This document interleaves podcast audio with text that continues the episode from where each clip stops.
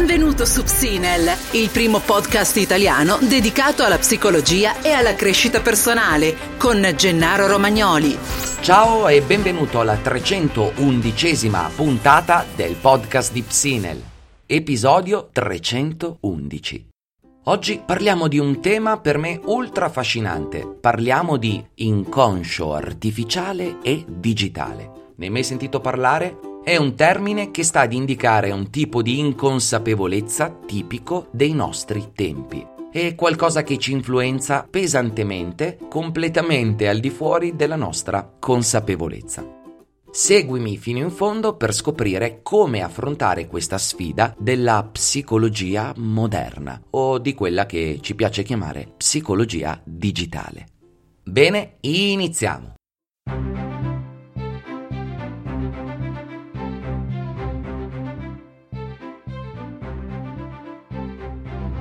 Oh, allora, come stai? Come hai trascorso questa settimana? Hai messo un pizzico di gentilezza in più nelle tue relazioni, nel tuo modo di comunicare con le persone che ti circondano? Se pensi che sia impazzito, questo era il tema della precedente puntata, la 310, che ti mostra l'importanza di essere più gentili e anche che cosa significa essere gentili da un punto di vista, tra virgolette, psicologico. Come sempre, prima di iniziare, lascia che ringrazi tutte le persone che hanno scaricato l'app di Clarity, la nostra applicazione che ti consente di meditare in modo gratuito ovunque tu sia. Vai su il tuo App Store e scrivi Clarity con la Y meditazione oppure scaricala attraverso i link che trovi qui sotto in descrizione. Oh, eccoci qua ragazzi, ogni giorno utilizziamo computer, smartphone, portali web, social e molte altre diavolerie digitali e tecnologiche, conoscendone però una minima percentuale, o meglio conoscendo una piccola percentuale del loro funzionamento. In questo momento stai ascoltando la mia voce, magari attraverso uno smartphone, quindi sei in giro, magari sei in palestra, stai correndo, stai passeggiando, sei in automobile e puoi immaginare che io abbia registrato queste parole e le abbia messe da qualche parte. Ma avere la consapevolezza dell'intero sistema tecnologico che in questo momento ci consente di comunicare, di ascoltarci, non è da tutti, anzi diciamo che da pochi eletti. Tale inconsapevolezza di come funzioni il mondo in realtà esiste da sempre. Prima era verso ciò che era naturale, quando gli uomini antichi vedevano i fulmini pensavano agli dei. Poi la scienza ha iniziato a svelare alcuni di questi misteri fino a creare qualcosa di paradossale, il fatto che la scienza stessa abbia costruito delle macchine che sono difficili da comprendere per gli stessi costruttori, o meglio per la maggior parte della gente che ne usufruisce. È ovvio che l'ingegnere e il costruttore sa benissimo come funziona la macchina, ma chi la utilizza sa come funziona?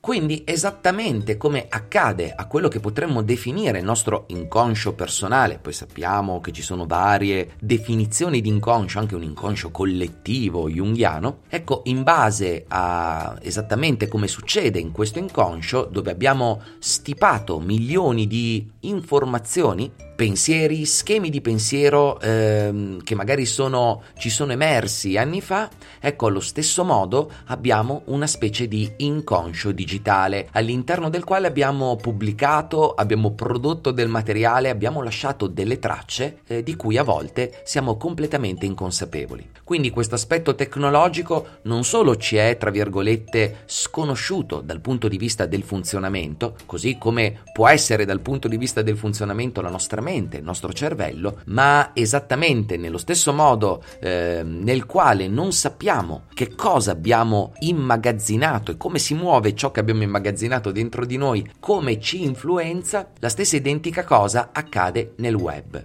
Sapevi che quell'immagine che hai pubblicato nel 2006 è ancora online? Sapevi che quei pensieri che hai scritto nel 2010 sono ancora lì e magari qualcuno potrebbe leggerli? Ecco, tutto questo è stato definito da molti, ma in particolare dai nostri italiani Paolo Legrenzi e Carlo Umiltà, inconscio artificiale. Ok Jenna, è tutto chiaro. Non vorrai mica dirmi che devo diventare consapevole di tutto ciò che ho pubblicato online. È, è impossibile. Sì, è perfettamente vero, non è di certo questo che voglio parlarti oggi e neanche consigliartelo. Se mai riuscirò a darti qualche consiglio sul tema così complesso come quello che stiamo trattando in questo momento. Tuttavia devi sapere che mentre per l'inconscio umano abbiamo inventato un sacco di strategie sia di interpretazione, vedi gli strumenti della psicologia dinamica, e sia di intervento, vedi tutti gli strumenti delle varie forme di psicoterapia, per l'inconscio digitale ci sono mezzi di interpretazione ancora migliori. Ti aspettavi, vero, che ti dicessi non ci sono mezzi di internet? No, ci sono e sono potentissimi e sono i famosi algoritmi che sembrano aver raggiunto un livello tale di precisione da riuscire a comprendere aspetti di noi stessi che noi stessi ignoriamo. È da poco apparso un articolo che spiega come gli utenti che usufruiscono del portale di Airbnb, non tanto chi cerca le case ma per chi le offre, ecco da oggi possono richiedere un profilo psicologico dell'eventuale locatario, chiamiamolo così, o ospite. E tale profilo sembra essere stato costruito non tanto per dirti che Tizio e Caio sono introversi, estroversi, simpatici, aperti, magari preferiscono il colore rosso, ma per dirti quanto potrebbero potenzialmente avere una qualche psicopatologia. In altre parole, questo algoritmo potrebbe dirti il cliente tal dei tali che ha prenotato, che sta cercando di prenotare una stanza, è probabilmente una persona tendente all'ansia, alla depressione, con manie persecutorie, è un ossessivo compulsivo. Così se hai la casa un po' in disordine, prendi l'ossessivo, lo metti lì e sei a posto. Sto scherzando. Oltre ai vari problemi etici che possono sorgere da una roba del genere, la cosa è molto inquietante se pensi che tale stima viene fatta attraverso una raccolta delle tracce digitali e se pensi che tale stima è precisa, è fatta bene, è stata confrontata con altri test di personalità. In altre parole, in questo esatto momento, cari psinellini, c'è un algoritmo che è in grado di conoscerci di più di quanto noi ci conosciamo. E la cosa inquietante è che questo algoritmo può dare delle indicazioni alle aziende, a Amazon, Facebook, eh, Google, per dirgli come trattarci, che cosa venderci, come indirizzare, tra virgolette, la nostra navigazione online, che cosa mostrarci, eccetera, eccetera. Ora è evidente che avere un tale sistema di rilevazione della personalità possa essere utile per diversi motivi, ad esempio per la sicurezza, per la sicurezza pubblica, però allo stesso tempo è una profonda violazione della privacy. E qui scatta un primo problema, ma se la persona in questione non sa di essere depressa, ansiosa oppure di essere ossessiva o paranoica, stiamo davvero violando la sua privacy? Se le informazioni attraverso le quali noi ricaviamo eh, queste diagnosi sono tra virgolette pubbliche, stiamo davvero violando una privacy? Il noto storico Harari, di cui abbiamo parlato all'infinito, racconta spesso del fatto di essersi reso conto della propria omosessualità intorno ai vent'anni. Dice che tutti sospettavano che lui lo fosse, solo che lui non lo sapeva. In molti suoi speech, nei suoi discorsi che trovate online su YouTube, lui afferma spesso una cosa del genere. E se un giorno sarà un algoritmo a rilevare ad un ragazzino tredicenne che è omosessuale? Questo sarebbe un bene o sarebbe un male? Sarebbe un bene eh, anticipando a quel ragazzo senza troppe paturnie, senza che tutti lo sappiano come è successo ad Arari e lui no, quindi una piccola vergogna sarebbe un bene o un male? Pensaci un secondo.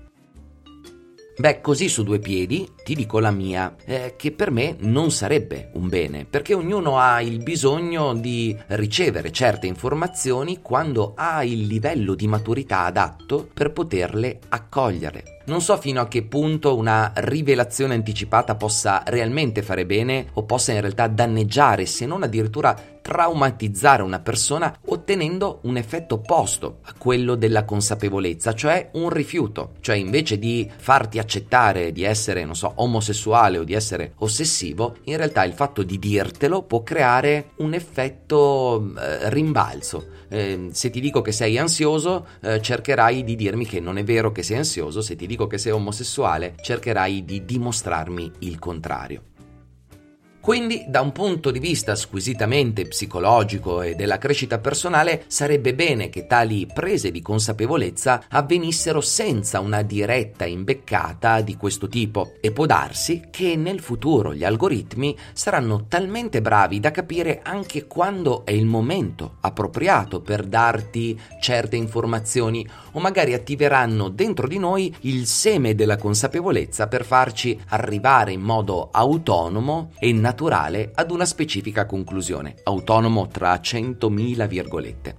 Non so che cosa accadrà, ma siamo di fronte ad una nuova era della psicologia. Cari colleghi psicologi, dobbiamo aprire le orecchie e aprire anche la mente, dove il nostro cervello sta per essere realmente e seriamente hackerato, se non lo è già, perché tali strumenti sono infinitamente più potenti dei nostri cari cervellini. E allora che fare? Spacchiamo tutte le tecnologie e torniamo nel Paleolitico? Diventiamo tutti dei luddisti?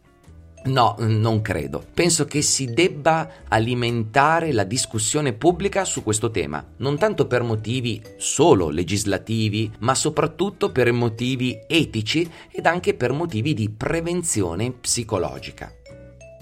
Cari amanti della psicologia, della crescita personale, prepariamoci, ne abbiamo già parlato, soprattutto i miei colleghi, dobbiamo prepararci a avere dei nuovi colleghi che saranno digitali, che funzioneranno meglio di noi e dobbiamo imparare ad utilizzarli. Questa è una piccola parentesi per chi fa il mio mestiere cosa che approfondiremo all'interno delle risorse di oggi, del post e soprattutto nel nostro bellissimo quaderno degli esercizi che ricevono solo le persone iscritte alla mia newsletter. A tutto questo dobbiamo aggiungere che questi algoritmi sono stati progettati da esseri umani e uno dei problemi più rilevanti di tale progettazione è che tendono a replicare gli stessi bias dei programmatori, o meglio gli stessi errori cognitivi di chi eh, li ha progettati, cioè degli esseri umani. Non perché siano i programmatori a avere i bias, ma perché i programmatori sono esseri umani. In altre parole, per quanto siano precisi ed eccezionali, questi algoritmi possono avere gli stessi errori di ragionamento, gli stessi pregiudizi di un essere umano, non tanto perché gli sono stati trasmessi dal creatore, ma per il fatto di funzionare come se fossero degli esseri umani, con gli stessi schemi fallaci di pensiero. Abbiamo visto un esempio del genere mm, un po' di tempo fa, ma lascia che lo ripeta perché è molto chiaro, è molto esplicativo. Immagina di essere un programmatore e di voler costruire un algoritmo per scegliere il miglior futuro presidente degli Stati Uniti d'America. Immagina che tale algoritmo non abbia neanche bisogno di istruzioni di partenza, perché è un'intelligenza artificiale. Tu gli dai delle informazioni e lui impara da solo, costruendo per prova ed errori dei cluster con milioni e milioni di dati a disposizione. Tutto sembra perfetto, filare liscio. Sicuramente funziona meglio del nostro libero arbitrio di piccoli esseri umani. Il software inizia ad analizzare dati di personalità dei vari presidenti passati, li compara con i leader migliori della storia e stila un profilo meravigliosamente adatto per il nuovo presidente. Ma se ad esempio in tale stringa di codice il programmatore si dimentica di inserire che i presidenti di colore sono sottorappresentati, cioè che c'è stato un solo presidente di colore, ecco che questo algoritmo inizierà, tra virgolette, a pensare che tutte le persone di valore degne di diventare presidenti non siano neri, perché essendocene stato uno solo, tenderà a scegliere ovviamente delle persone bianche. In questo modo, tra virgolette, senza avergli messo dentro un pregiudizio un bias, replicherebbe un bias. Un bias potremmo dire della rappresentatività o della disponibilità, lo stesso che abbiamo noi stessi. Quindi il nostro caro algoritmo non è razzista, ma semplicemente vedendo la storia passata, vedendo che i leader del passato erano tutti o quasi tutti bianchi, inizierà a pensare che le persone migliori del mondo che possono comandare gli altri siano necessariamente bianchi, facendo un errore ovviamente madornale, lo stesso che facciamo noi e in un istante quindi ci ritroviamo tutti nella preistoria del pensiero umano. Sì, nella vera e propria preistoria. Pensa se questo algoritmo dovesse decidere quali sono i libri migliori e sceglierebbe i libri di religione perché sono quelli sopra rappresentati, quelli più venduti di tutti.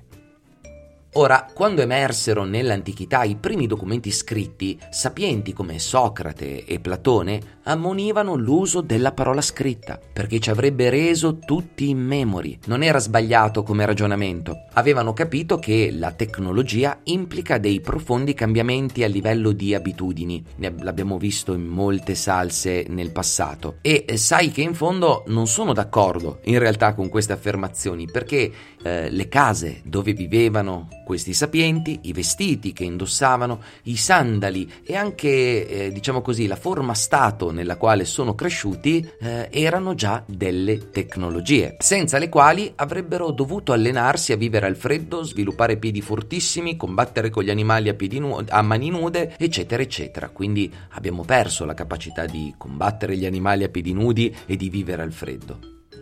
E quindi all'interno di quel pensiero, già di 3000 anni fa, c'era già questa idea, l'idea che abbiamo oggi, che la tecnologia ci fa perdere pezzi della nostra capacità di affrontare il mondo. E oggi invece perdiamo la capacità di comprenderlo e di muoverci al suo interno.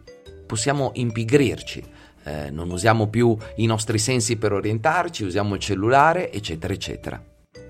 Quindi qual è la soluzione? Ripeto, è rompere le, le, macchine? Andare un po' più piano? Beh, qualcosa del genere, ma non rompendo le macchine, ma è invece cercare di andare avanti nel progresso nel modo più ecologico possibile cosa che possiamo fare oggi sicuramente meglio di un tempo, perché oggi lo sappiamo, oggi è molto meno inconscio di quanto ci piace immaginare, mentre per millenni l'inconscio è stato inconscio, è stato interpretato come demoniaco, come il luogo nel quale tu conservi tutta la cacca della tua vita, oppure come il luogo dove ci sono gli dei che ti parlano dentro, eh, al contrario, Fortunatamente oggi siamo più consapevoli e sappiamo che esiste questa specie di inconscio digitale, ecco, di inconscio digitale. Ovviamente io non sono un esperto digitale, se non di psicologia, e ti lascio due nomi giusto per approfondire l'argomento, che sono Giorgio Taverniti o Matteo Flora, per cui loro ti possono parlare molto meglio di privacy, discussione web, eccetera, eccetera. E questi bravi divulgatori del web, esperti del web, possono anche raccontarti che cos'è la privacy, come funziona, come è cambiata e sta cambiando. Il modello di privacy che abbiamo avuto un tempo non esiste più, anche se è un modello di privacy un po' particolare, perché in realtà un tempo, se qualcuno voleva, andava in comune, se io ero il tuo datore di lavoro, come facevo a scoprire chi eri davvero? Se il tuo curriculum era vero o era falso? Chiamavo e se avevo i canali giusti potevo scoprire molte cose su di te. La cosa opposta che accade oggi è che tutto ciò accade in modo automatico. Anche se io non me ne accorgo, in questo momento Psinel ti sta profilando, sta facendo un profilo psicologico di te che ascolti il podcast e tra poco potrà parlare direttamente al tuo cuore. Sto scherzando, sto scherzando, però magari tra qualche anno questa cosa accadrà sul serio tu fruirai di un certo contenuto, ma in realtà il contenuto sta fruendo di te stesso, nel senso che sta capendo di te qualcosa che tu non sai e che magari lui potrà utilizzare per venderti qualcosa, proporti un candidato politico o semplicemente per tenerti incollato a questo podcast ancora, ancora e ancora e farti cliccare mi piace adesso. Sto scherzando, ragazzi. La vera persuasione è molto più sottile di queste vane parole. Allora ragazzi, come vi ho detto, non è facile creare dei consigli per questo tema, però ho provato lo stesso a crearne qualcuno. Per cui come al solito bando alle ciance ed iniziamo con gli advice, con i consigli di questa settimana. Ragazzi, mi sono ultra antipatico quando mi partono le parole in inglese. Mi partono perché purtroppo sono costretto a studiare il 70% del materiale in inglese. Perdonatemi.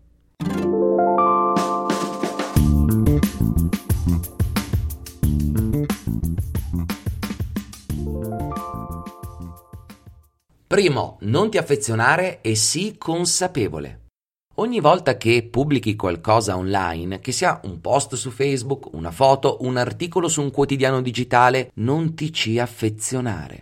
Sul web le cose durano e, e, ne resta traccia, anche se le cancelli. Tieni presente che tu però nel frattempo cambi. Qui su Psinel, ad esempio, ci sono decine di articoli con cui non sono più d'accordo perché risalgono magari a dieci anni fa, decine, direi centinaia di articoli. Mm, potrei toglierli, modificarli, aggiornarli come farebbe un bravo scrittore, ma in realtà, primo, non ho il tempo, secondo, non ne ho troppa voglia e terzo, mi aiutano a testimoniare il percorso di crescita di Psinel. Quando vi parlo di meditazione, di come l'ho scoperta, eccetera, sappiate che è presente qui su Psinel tutta quella storia lì, dal primo giorno che ho letto quel libro e da quando ho iniziato a meditare. È una specie di cronistoria che non voglio cancellare. Se anche tu hai pubblicato qualcosa, magari un tuo pensiero, basta che non fosse davvero pesante, evita di preoccupartene, non affezionartici perché qualcuno prima o poi potrebbe attaccarlo, oppure potrebbe cercare di usarlo contro di te, oppure te lo ruberà. Tu ricordagli che si trattava di una vecchia versione di te stesso e se ti ruba magari quel contenuto, semplicemente scrivigli guarda che mi hai rubato il contenuto. Chiunque pensi di essere la stessa persona di dieci anni fa, che, ma anche solo di cinque anni fa, ha un po' dei piccoli problemi di fissazione e dovrebbe ascoltare la nostra puntata sul lasciare andare, perché tutto cambia, compresi e soprattutto noi stessi. Secondo, l'inconscio è una risorsa. Se qualcuno ti attacca per ciò che è scritto in una discussione di dieci anni fa, la prima cosa che succede è che potresti trarre insegnamento da come ti comportavi online in quel periodo e di come magari sei cambiato, di come dovresti cambiare, traendo spunto dal fatto di aver palesato qualcosa a cui non stavi facendo caso.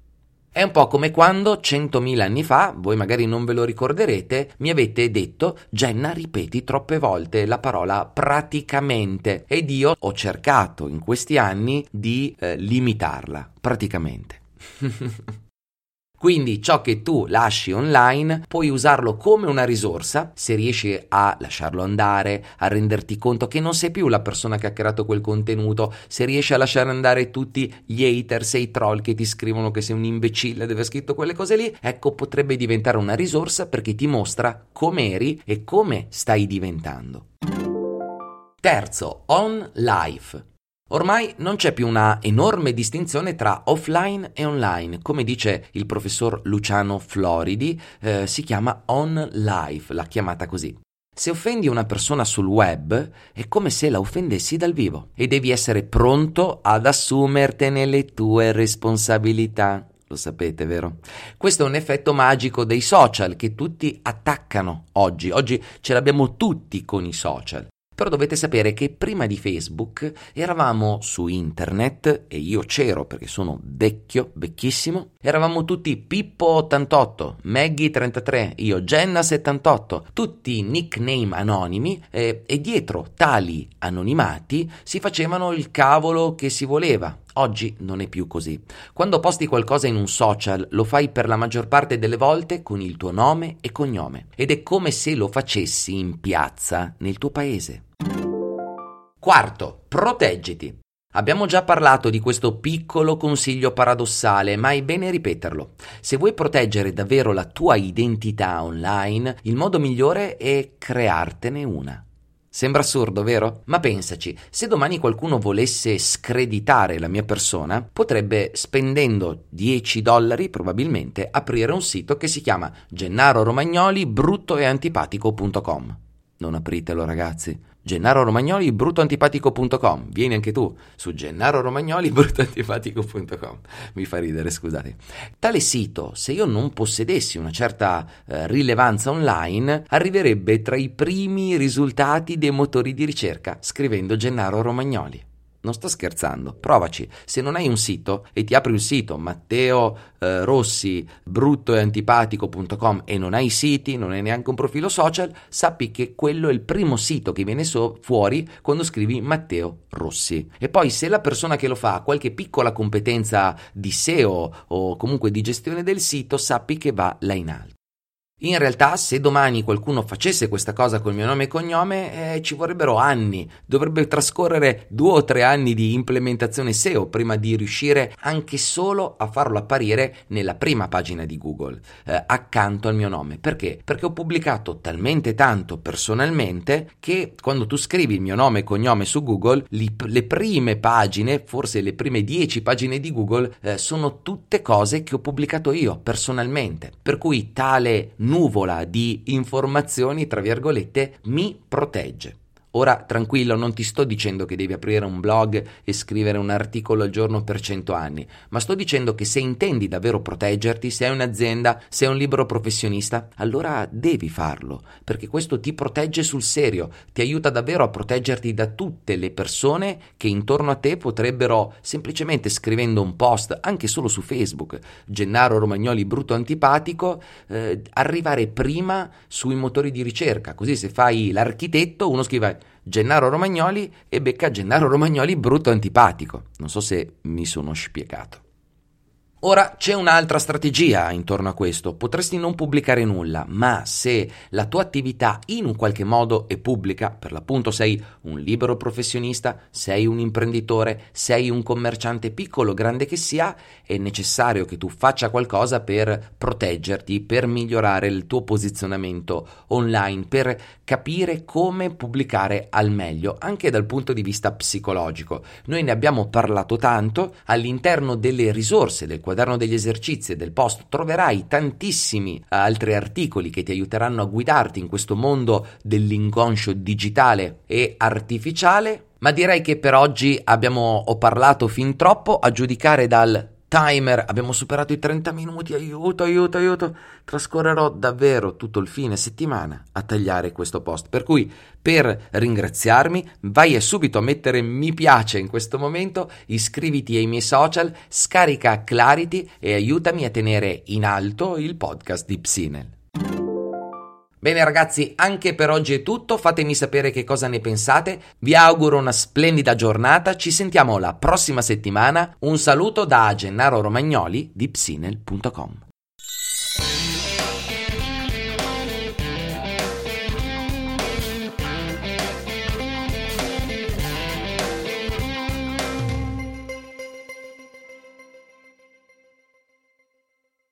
Gennaro Romagnoli brutto antipatico.com